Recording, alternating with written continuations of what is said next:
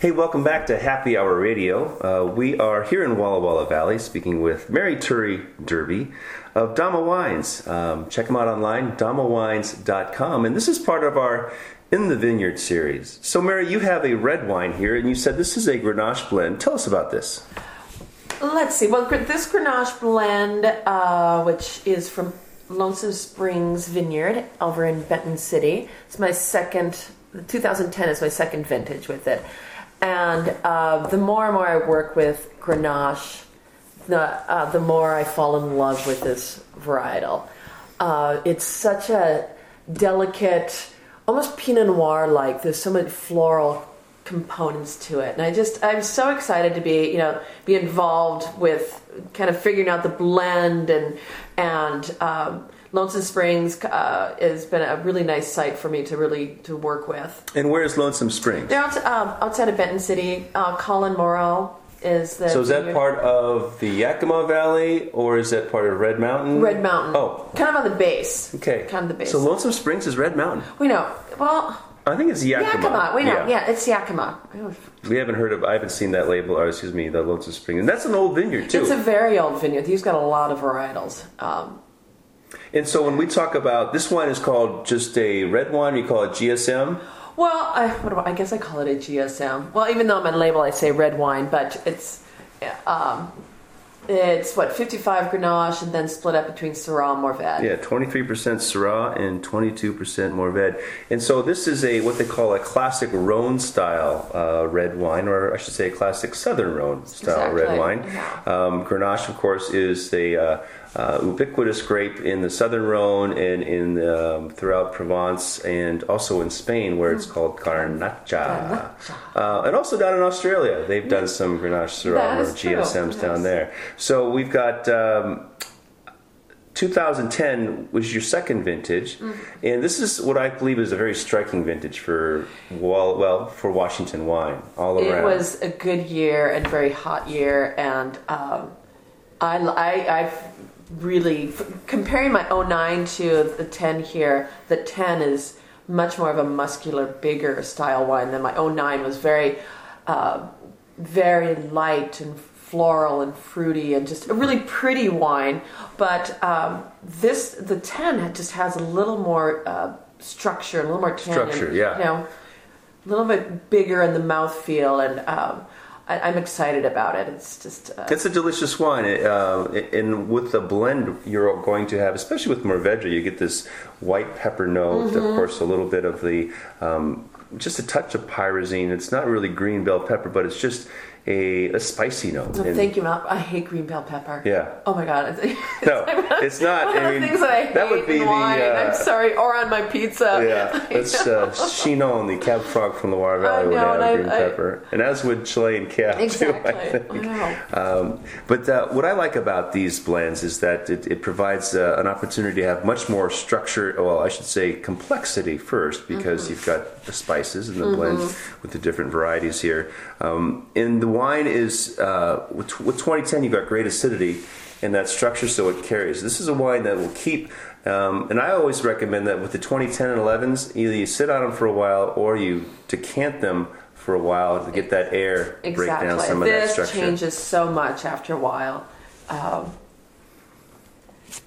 a host of red fruits in there. there's a little that black olive too, or something. Yeah, Garrigue. This, Yes. Yeah. I can't say that here in Walla Walla, can we? Or in Yakima. Garrigue would be the Provence uh, But rosemary. it has that very herbaceous, but like but like thyme and lavender, that kind of herbaceous quality, not necessarily. True. There's a floral note, yeah. and then the thyme is. What's interesting about thyme is that it's a black green note. Because when you Mm-hmm. think about thyme, you smell, you get this black tar, but it's also fresh and vibrant as an herb. Exactly, Mm-hmm. I love that. And, and what would this bottle run? This is um, a hefty bottle. It's uh, I'm going to say this is somewhere in the thirty dollar range. It's a thirty-five. Thirty-five dollar. Yes. Ding ding ding ding.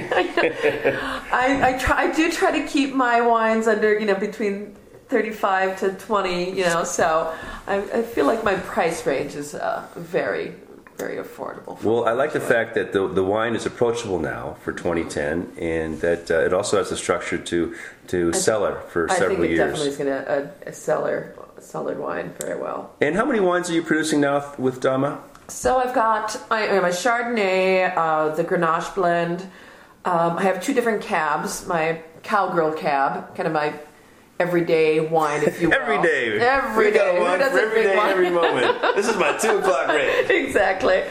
Um, and that's, you know, the Cowgirl Cab is kind of taken off on its own. The label is great. It's just a easy drinking cab, usually a Cab Merlot blend. And uh, people just have fallen in love with it. It's taken off on its own. It's like its own little entity. Hooray! Awesome. Exactly. Yeah. Yeehaw, Um, I should say. Um, and then I have my red dress cab, if you will. All my other labels are kind of depict a woman in a red dress holding a glass of wine. And so that that red dress cab is kind of my higher end cab, if you will. Uh, usually a cab. Different vineyard sources. Yeah, Yeah. Uh, little Sagemoor Weinbau. Um, I, pro- I probably, you know, I use better barrels selection than on my cowgirl, if you will. You know, Yeah. that kind of, you know, I, It's I a bigger baby. It's, I baby it more. Maybe it. Um, and then my Syrah. So uh, those are, and then I actually I'm, I'm bottling a Pinot Noir rosé in about a month, which I'm very excited about, from White Salmon Vineyard site, which is on the Columbia Gorge. Mm, yeah, great. So it's beautiful. It's just this gorgeous. is that 13 vintage? yes? Okay. Yeah. So I'm ve- only 65 cases, so very little. We, So- we're just playing around with it this year. Maybe next year, hopefully more.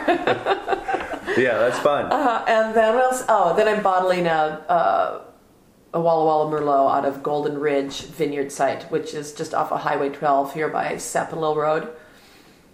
And so this, I've my second year working with this vintage uh, or this vineyard. Interesting. Um, it's, there's a lot of Merlot in Walla Walla, so I was curious that you you found a vineyard that you You, know like. what? I, you know why I chose this vineyard? Because it reminds me of Spring Valley Merlot. Hmm. And I so love the Spring Valley Merlot. It has that. There's the low soil. There's something in it that is. When I taste that grape, it just so brings me to tasting Walla Walla or the Spring Valley Merlot. That's cool. So, uh, Reminiscent. Yes. Yeah. So looking ahead at uh, Walla Walla Valley here, we just celebrated 30 years, and uh, wow, does time go by? And so this will be your 10th year. This is your 10th year in the valley, right? Uh, 2204. no, actually. Uh, oh wait, no, Devin passed in 13, 04. uh, yeah, I've been here for 13, 13 years. years. So when Devin and I moved here in 2000, Spring Valley, I think, was maybe the 20th um, bonded winery. Ah, I, Cool. I'm pretty sure we were like, you know, under 25. So it's, yeah, it's kind of amazing to think about what has happened. I remember conversations with Charles uh, Smith and Christophe years ago sitting, sitting outside at Grape Fields talking about, oh, you know, Walla Walla has 75 wineries. That you know, the bubble is going to burst. You know, this is it. We can't handle any more wineries. You know, the prophets were wrong.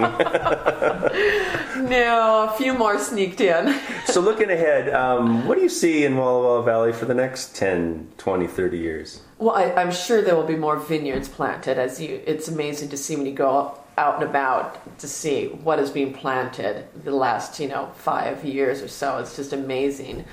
Uh, you know, I think that there there continually be growth here. Why not? And tourism. And tourism? Yeah. Oh, it's gonna yes, it's exploding. Yeah. You know, Walla Walla is a, an amazing little community, and I think people really appreciate a, a small town that has a lot to offer. And historically, there's some great stories. There's some great architecture. There's you know now we have some nice theater. We have some good music. We have some amazing restaurants. What's not to love about Walla Walla? I agree. You know, I we're coming into springtime and. This is, I think, the most glorious time of the year when all the dogwoods and the uh, cherry blossoms are, uh, you know, are in bloom, and it's spectacular here, especially downtown. It's, it's the trees are in full bloom, and and then it's snowing blossoms. It's like, oh, this is gorgeous. well, Walla Walla, place so nice. I You named it twice. This is true. and this has been such a nice opportunity to sit down and chat with you, Mary. Likewise, it's been lovely. Well, good. Well, thanks so much for sharing your story here on Happy Hour Radio. Um, I raise a toast to the first 30 years and to the next. Next to next. Cheers. Cheers.